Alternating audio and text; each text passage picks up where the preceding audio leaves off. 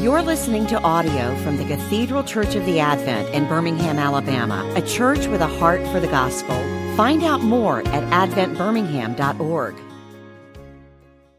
Lord, your mercies are new every morning, and we seek to have eyes for your mercies. And we seek your mercy in your word. And I pray, Lord, that you will speak to us in this time. In Jesus' name. Well, last night we began our study of belovedness by looking at the life of Saul, Israel's first king. And we said that Saul gives us a picture of disbelief. I said some hard things about him, but remember, this was not to point fingers. We were using this as a mirror to examine our own hearts. We all have pockets and places of disbelief and doubt within us. And when we are acting from these places of doubt, we are going to forge our own path. And I think most of us know and understand that our own path, when it is unchecked, unhindered, unconfessed, is ultimately a path to destruction. So, you know, you, you have this thing you enjoy that becomes a habit, that becomes an addiction. You, you have a propensity to overspending that becomes a great debt. Or, or perhaps there's some person you're desperate to hold on to. You begin to control until you repel the person. And so, in each of these paths, we raise defenses against the truth and our dishonesty with ourselves, with other people, and with God locks us into a withered and fruitless existence rather than the abundant life that Jesus wants for us. And so we look in the mirror not to condemn ourselves, but to confess what we see and be cleansed and have the breath of the Spirit blowing new life within us. Saul, unfortunately, does not check this path. He does not confess. And we're going to see this morning how he follows his own path to that place of destruction. But now, as we do this, we're going to see his story running parallel with the story of David. And so last night I gave you a little bit of a preview. I told you that David and Saul have so much in common. They are both gifted warriors, they were both anointed kings, they were both religious. There was ultimately one great difference between them. Saul did not believe in God's love for him, that he would be faithful to his word. And David, whose name means beloved, did believe.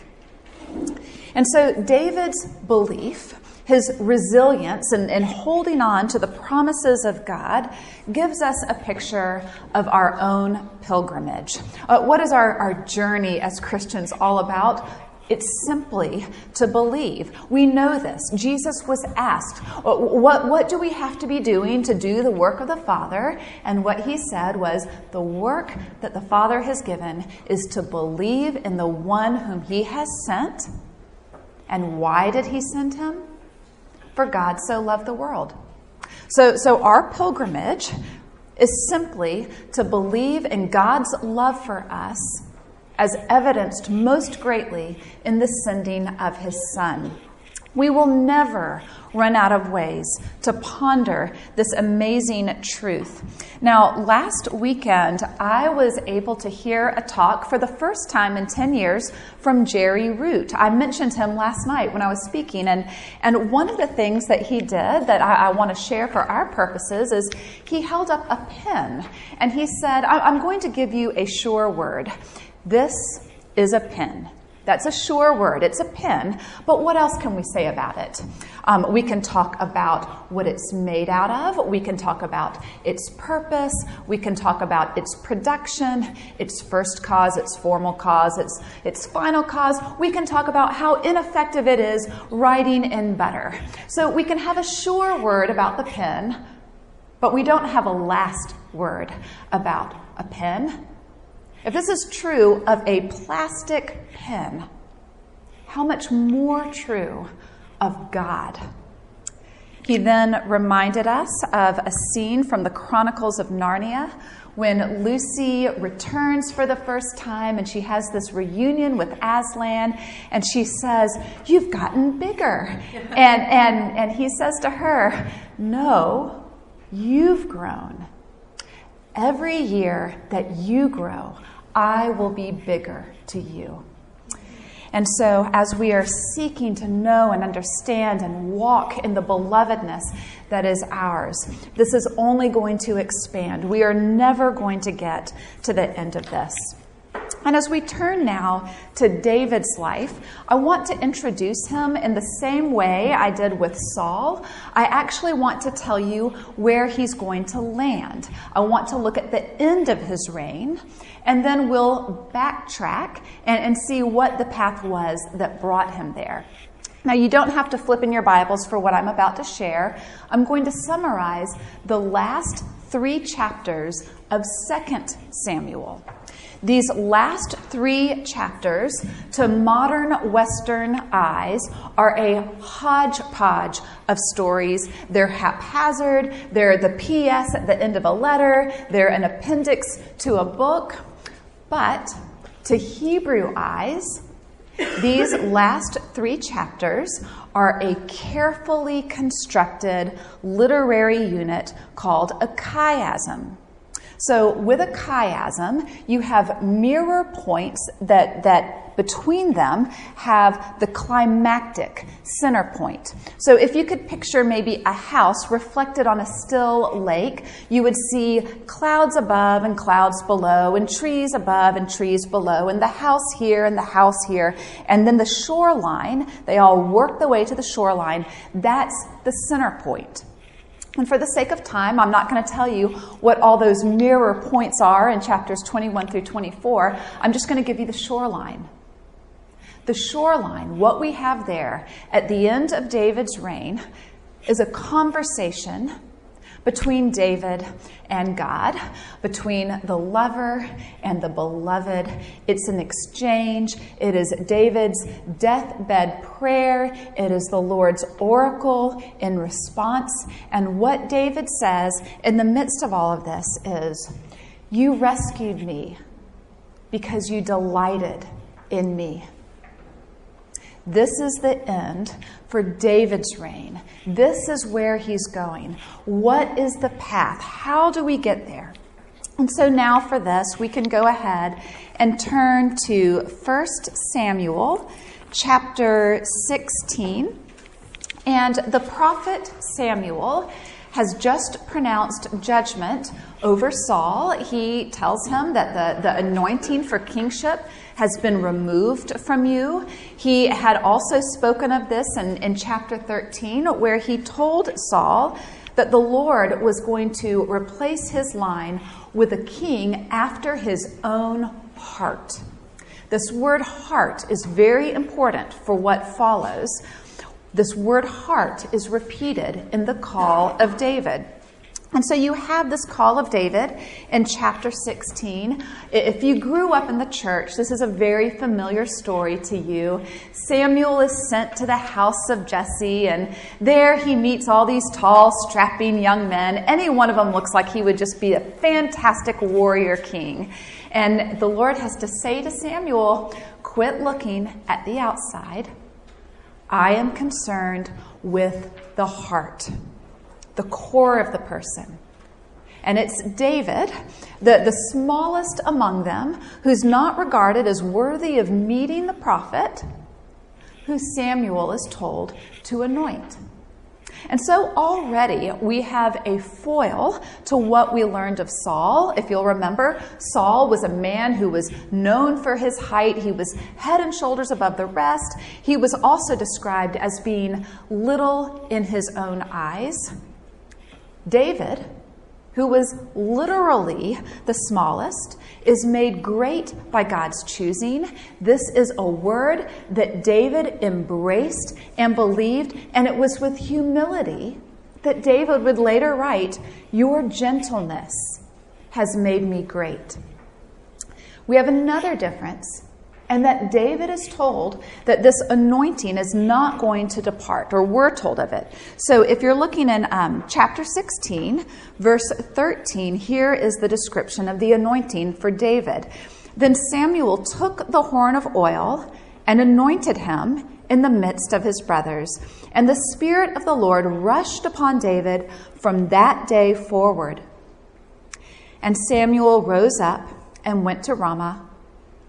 Now the Spirit of the Lord departed from Saul, and a harmful spirit from the Lord tormented him. Now I want to clarify a crucial point. These verses have nothing to do with the indwelling of the Holy Spirit that is ours under the new covenant, that the Spirit has made a home in us if we are in Christ. What is being described here belongs to a different covenant when the Holy Spirit would come to particular people for a particular task.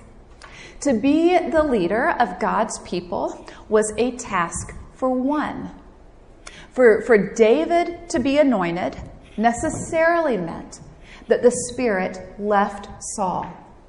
We see also that Saul is afflicted by an evil spirit. This is something that we see throughout the scriptures. Um, we see this with Job. We see this later on for David. We see Jesus afflicted by Satan himself in the desert. We know that Paul was afflicted by a messenger of Satan. What is different for Saul in his case is that he has no concept of God's goodness to fall on, to endure what is happening to him, or to resist the temptation that comes with it. He is undone. And so it is David, who we learn is a known musician, who comes to the palace to soothe the king. Now, this is the first of a number of details that the author is going to give us to show that, that David has good intentions and, and he is not forcing his way to the throne. So, for example, the first time he steps into the palace, this was not of his own volition. He, he, he, didn't get anointed and then come to the palace and say, Well, you need to make me a page now, or I need to be a servant in the army. He is actually summoned to the palace. We see also that, that he is soothing to Saul. And, and, um, and throughout this account, we're going to see that he's submissive and deferential. And so when things begin to fall apart, when there is this great conflict between David and Saul, it is not going to be because David was in some way obnoxious or aggressive. It is going to be Saul's own pathology that leads to the conflict. From here, we come to that most famous of stories, David and Goliath. You know this story even if you didn't grow up in the church. This story is not here so that we can, you know, find our own stones and defeat our own giants. This is not what it's about. Most of the time in this world, the Goliaths do win. Why is this here? What is this about? What we have in this is the evidence of David's anointing. We see his larger purpose. We see the foreshadowing of his reign. And there's a really important detail here that we don't want to miss. The giant is from Gath. Gath had been home to the Anakim, a particularly tall race. And when the spies who were sent out by Moses to scout out the land saw the Anakim, they came back and said, We can't fight them. It's too much. And so the people of Israel trembled and believed the spies. Saul and the army of Israel, who are paralyzed before Goliath, are like these 10 spies and, the grumbling Israelites of the wilderness. They do not trust the Lord to help them despite the clear word of the Lord's favor that was given in the Mosaic covenant. But there were two spies, Joshua and Caleb, who did recall the promise, and they said to the people that God would give them victory over the giants if the Lord delights in us, and yes, the Lord does delight in us. That same phrase that we see in David's deathbed prayer. And so this points to David, who comes and is perplexed that nobody is fighting the giant. Did the Lord not promise they would have victory over their enemies? And so David goes into this battle believing and trusting that the Lord is going to do this. He's not relying on natural strength, he knows that he has the Lord's promise. That's all he needs to know. And so this defeat of Goliath is not only a sign of his anointing, but it shows that he, as king, is going to fulfill the mandate and, and permanently subdue the Canaanite people. That's going to be one of the great outcomes of his reign. Now, following this victory, we have more evidence that David does not come to the throne through ambition or aggression. We see this in the encounter that he has with Jonathan. Jonathan is Saul's son, a potential heir to the throne. But what happens in chapter 18 is this verse 3. Chapter 18, verse 3. Then Jonathan made a covenant with David because he loved him as his own soul. And Jonathan stripped himself of the robe that was on him and gave it to David, and his armor, and even his sword, and his bow, and his belt. Now, the word here for robe is actually royal robe. Most commentators say that in giving David his royal robe, he was renouncing his own claim to the throne. And we'll have evidence later in the book that backs up the idea.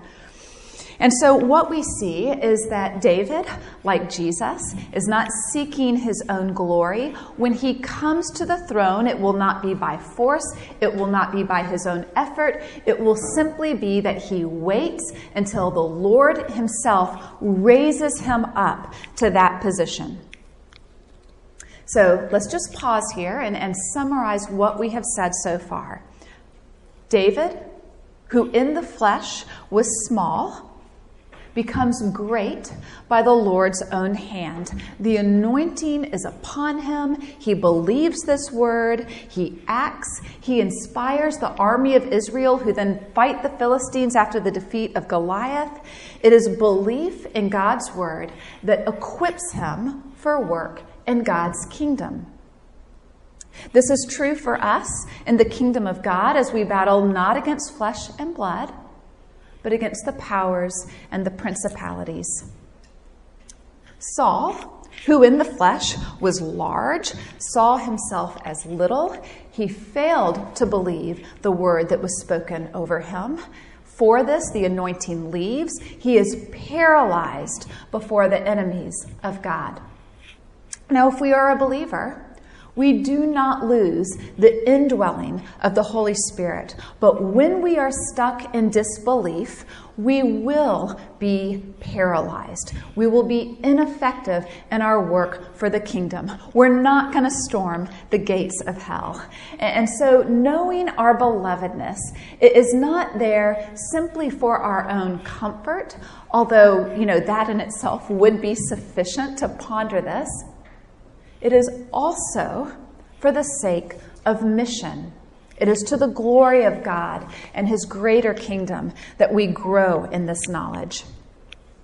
Following these events, we have a celebration of victory through the Song of the Women that you see in verse 7, still chapter 8, verse 7.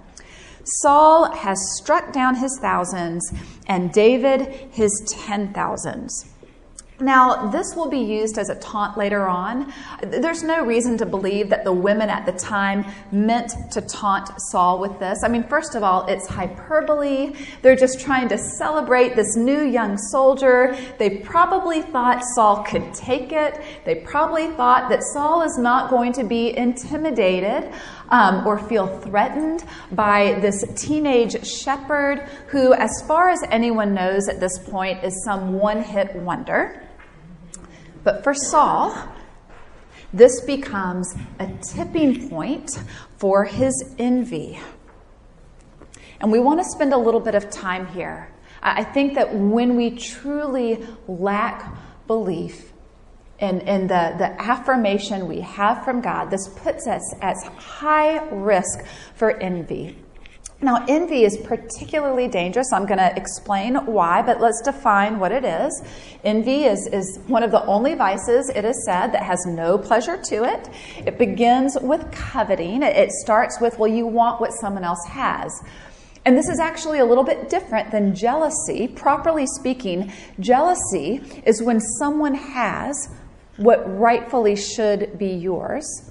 But with coveting, you want what someone else has. And when this goes on, checked unhindered, you begin to have envy. And this is where you become to, you come to resent the person who has what you want. To the point where you don't just want this thing, but you actually hate the person who has it.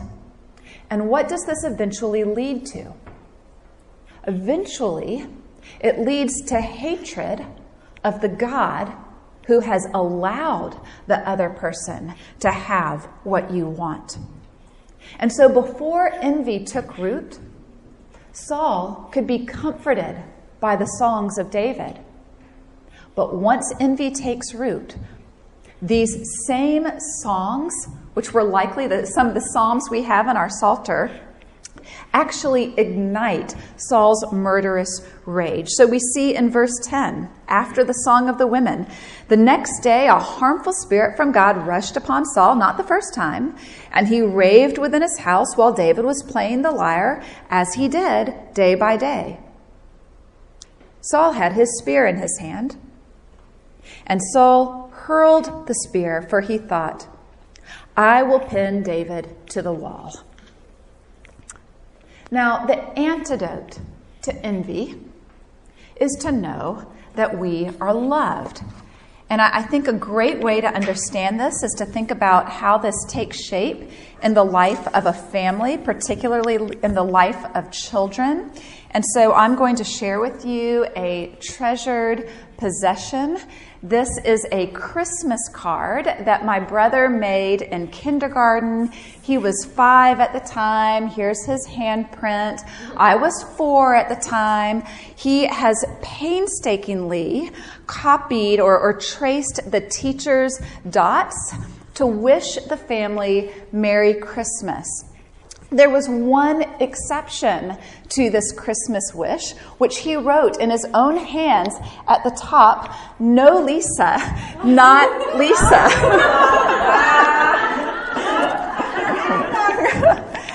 so, this is a very common thing, is it not? I, I was a threat. I was an obstacle to his receiving our parents' love. Children have an economic view of love, which has the appearance of being validated because of our physical limitations.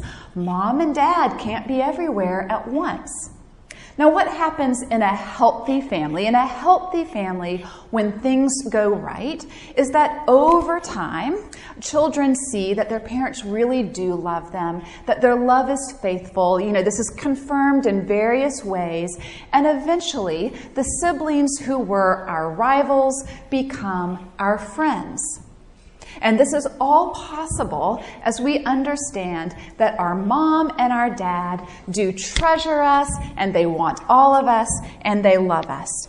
Now, Rebecca DeYoung has written a great book about the vices, and when it comes to envy, she says this A self secure in its unconditional worth, a worth based on God's love, is a self free to affirm others' gifts without feeling threatened or thereby made inferior. It is a self free to love without anxiety that its own contributions will be found wanting. Overcoming envy requires acknowledging a deeply human need for unconditional love and acknowledging the source of this love.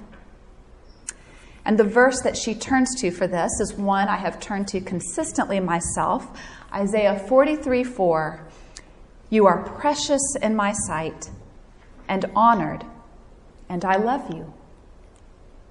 And so we see that, that growing in our belovedness, it's not just for our own comfort, It's not just for the sake of mission, it is also for the blessing of our relationships. This frees us to love one another without the hindrances of our own insecurity. Now, following these events, David's popularity just escalates. Other of Saul's children proclaim loyalty to David. Servants of Saul proclaim loyalty to David. David is winning battle after battle after battle, even when Saul has set him up for defeat. And eventually, Saul's attempts against David's life become so aggressive that David has to leave the palace. These are the start of his wilderness years.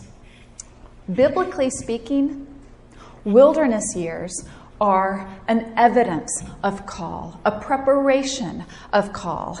Abraham, Joseph, Elijah, Jesus, all had significant wilderness experiences. The wilderness is the place where we are stripped of basic comforts. We cannot conjure for ourselves what we need. This is the place of broken friendships, broken families, sicknesses, loneliness. It's knee buckling. It is the place where we are forced to absolute dependence on God. Our own illusions of, of self sufficiency are crushed. This is the place where we find that He is faithful. And so Lucy actually gave us great preparation for this last night. You know, she said, it is in these places, in these places of weakness, that we actually discover God's strength.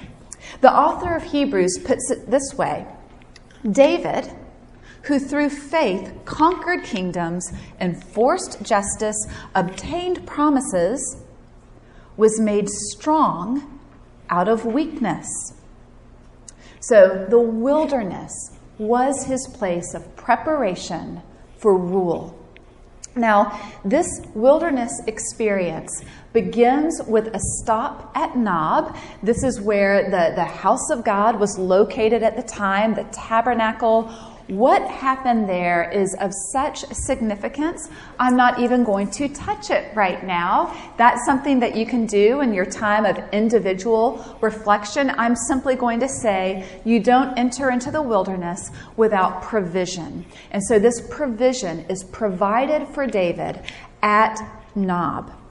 And then David makes his way to a cave where he is found surrounded by followers that you wouldn't exactly recruit.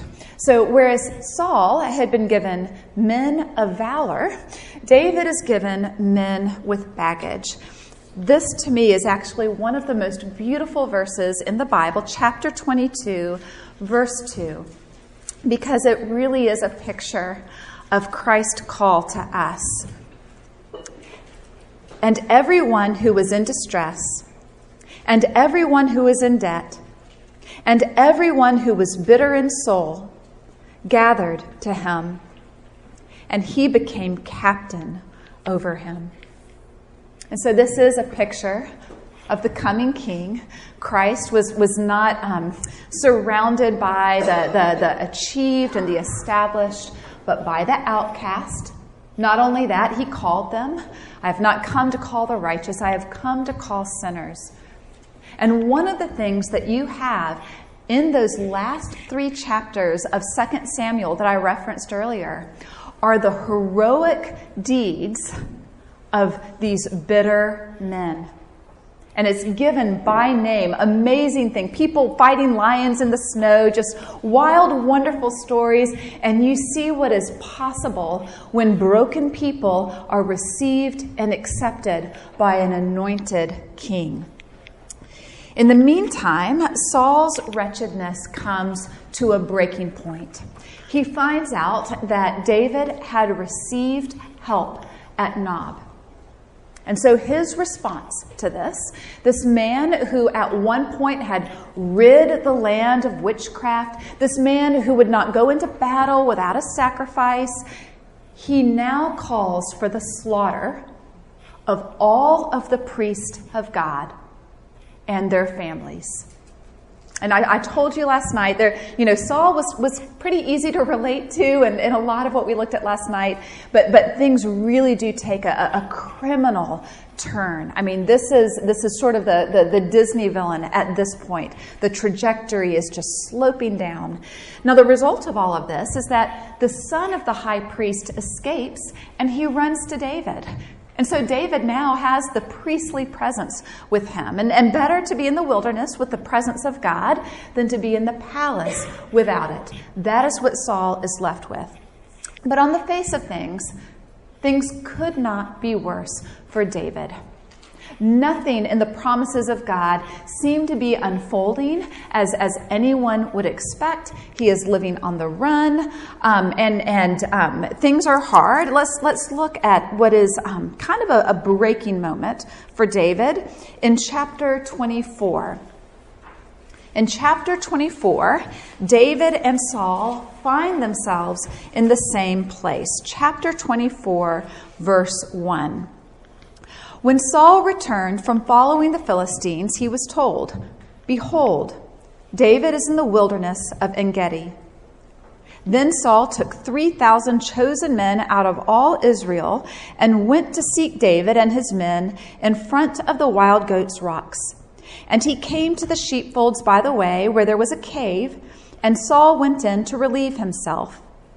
Now David and his men were sitting in the innermost parts of the cave and the men of David said to him, Here is the day of which the Lord said to you, Behold, I will give your enemy into your hand, and you shall do to him as it shall seem good to you. Remember last night we said the greatest temptations we will ever face are the ones that don't seem obviously evil, but, but to our own understanding might seem like the right thing. And as Satan did with Jesus, you can probably find a verse to go with it if you really want to. Then David arose and stealthily cut off a corner of Saul's robe. And afterward, David's heart struck him because he had cut off a corner of Saul's robe. Now, remember, last night we said that robes were symbolic of office. And so, what you did with somebody's robe was an indication of your intent. To cut off the corner of the king's robe was to deny his rule. And so, as David's heart is struck, this is not a mere prank. He realizes he's, he's done a terrible thing. He said to his men, The Lord forbid that I should do this thing to my Lord, the Lord's anointed, to put out my hands, my hand against him, seeing he is the Lord's anointed. So David persuaded his men with these words and did not permit them to attack Saul. And later on, David is going to present this corner of his robe as a sign of loyalty to Saul. And, so for David, in this, he, he confesses his sin. He's able to be honest with himself. There's room, he understands, for forgiveness. He's going to be in a similar situation later on, where once again he could attack Saul, but the only thing he does is take evidence which he can then present to Saul to say, I am loyal to you. But Saul will not give up his pursuit. And so finally, we come to, um, to a really heavy moment for David, and it's hard to know really what was on his mind with this. Uh, some of this is a little bit of conjecture. In chapter 27, we read this David said in his heart, Now I shall perish one day by the hand of Saul. There is nothing better for me than that I should escape to the land of the Philistines. David seeks refuge among the people that he has been called to eradicate. Now, what is going on here? Was this like the Holy Family escaping into Egypt? Um, or was this some sign that he was beginning to doubt God's word? You know, uh, was this a practical decision or was this his faith, you know, really starting to unravel here? We, we don't say David was perfect. We say he was resilient um, because he always comes back to the promises of God. But here we have this very strange situation in which he is running to the enemies of God. And whatever is going on in his heart, all of us, from time to time in our, our life as Christians, can find ourselves in a situation where it seems, sadly, that there is greater safety outside of the people of God. The church is a community of people who have been declared whole, who are being made whole, but are still broken. And there are going to be times that you are hurt among God's people, um, where you seem to have greater acceptance outside. It could be that you've gone through some crisis and, it's outside of the church where you have greater understanding, or maybe even just some great transition in your life that changes how you gather with people, and suddenly your main community, that the people people who are at your fingertips are, are not the believers. But when we seek refuge outside of God's people, sooner or later, there is going to come a test. There's going to become a point of decision. Are we faithful and loyal to the body? And for David, this comes after David has been fighting for the Philistines against people who were also enemies of Israel. There finally comes the day where the charge is going to be against Israel. What now? Well, David says to the king of the Philistines, he says, Very well. You shall know what your servant can do. And most commentators say that this is intentionally ambiguous, that David was going to take his men into battle and then turn on the Philistines and fight with Israel against them. We cannot know for certain. In the meantime, the author takes us away from this. He kind of leaves us on this edge of the cliff and, and he takes us to what's going on with Saul. So Saul now has, you know, these people who are coming against him.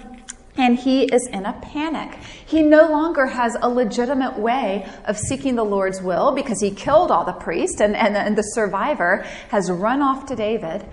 And so the, the, the man who again had, had forbidden necromancy and gotten rid of all the witches, himself seeks out a witch because he wants some word of comfort from Samuel. And the Lord allows the spirit of Samuel to appear to Saul, but it's to pronounce his death. In the meantime, the Philistines say to their king, You are not going to let David and his men fight with us. We don't trust them. So they get sent back home to their town in, in, in, the, the, in Philistia. And when they get there, they arrive to disaster. Their wives and their children have been taken by the Amalekites. The, the David's own men are, are, are ready to have his head. And in David's case, he does have a legitimate means of seeking the Lord's will. And so he is told to go after the Amalekites to retrieve their wives, their children. He is promised that they will have success.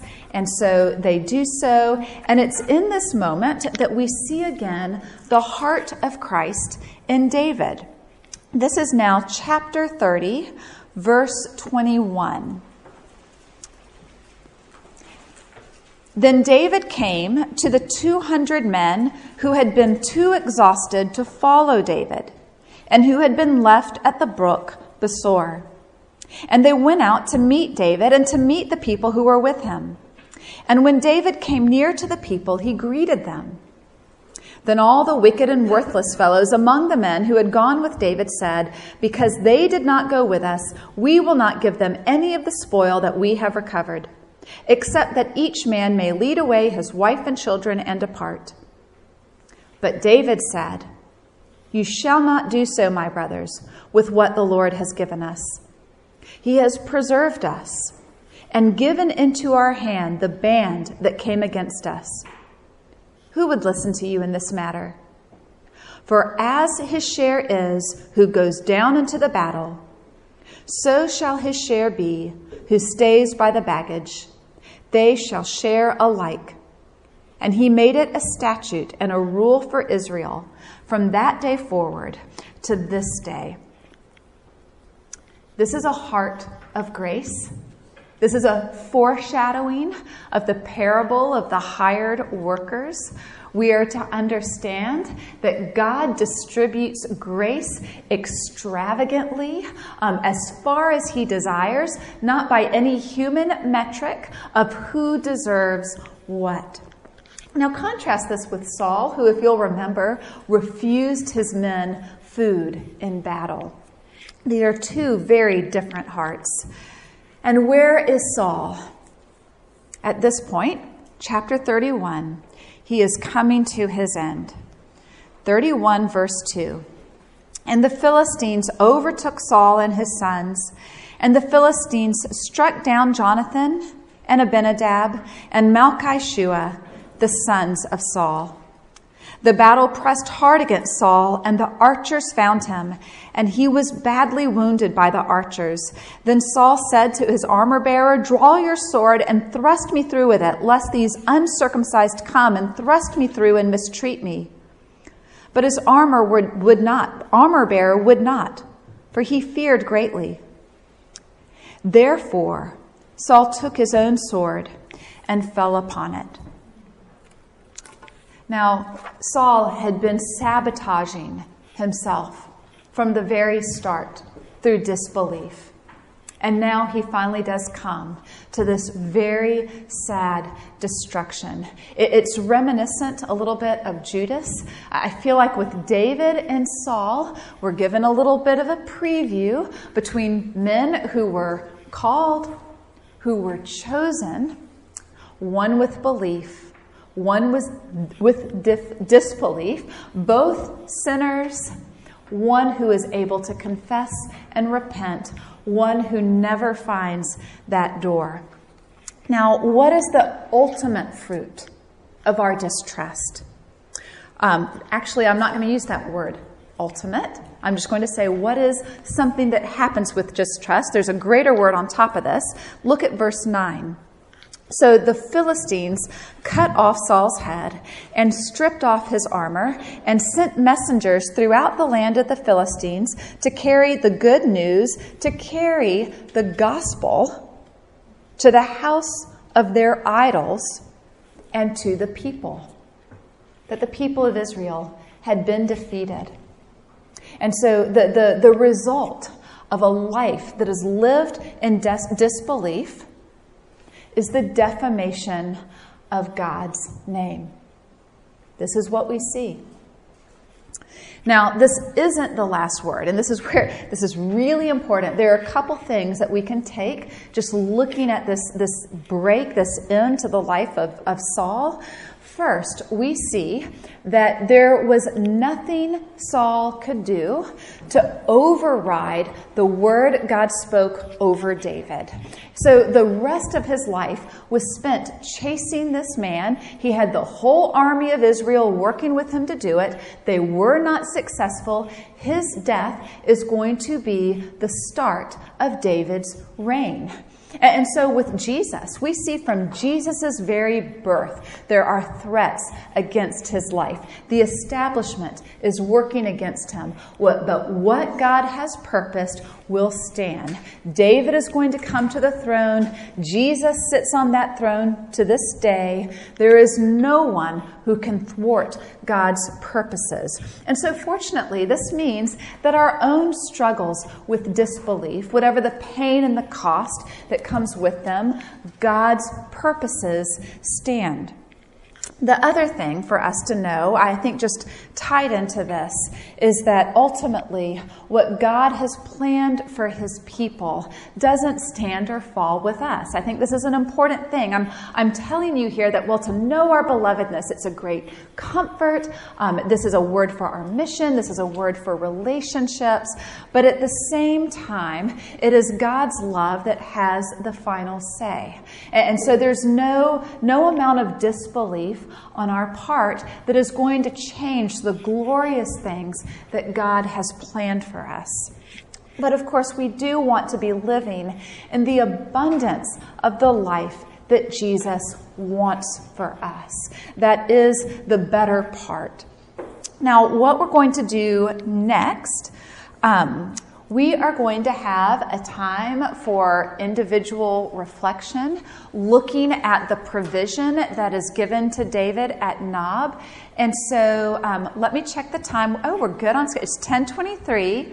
Um, and so I think that for this time of individual reflection, and Leslie, correct me if I'm wrong, um, I think that you can just sort of go wherever you would like to do this. You could stay in here, you could go to your cabin, you could wander the campus. Um, but we should all maybe be back here by 1055. By 1055, we want to come back in here um, where we're going to have a word from Forsyth. And so, um, and so we want to, you know, really stay on for this. And this time of individual reflection this is a time for silence. I don't mean like a vow of silence. You know, if you need to borrow a pen, you can ask to borrow a pen. But but don't don't don't assume that someone wants to talk to you.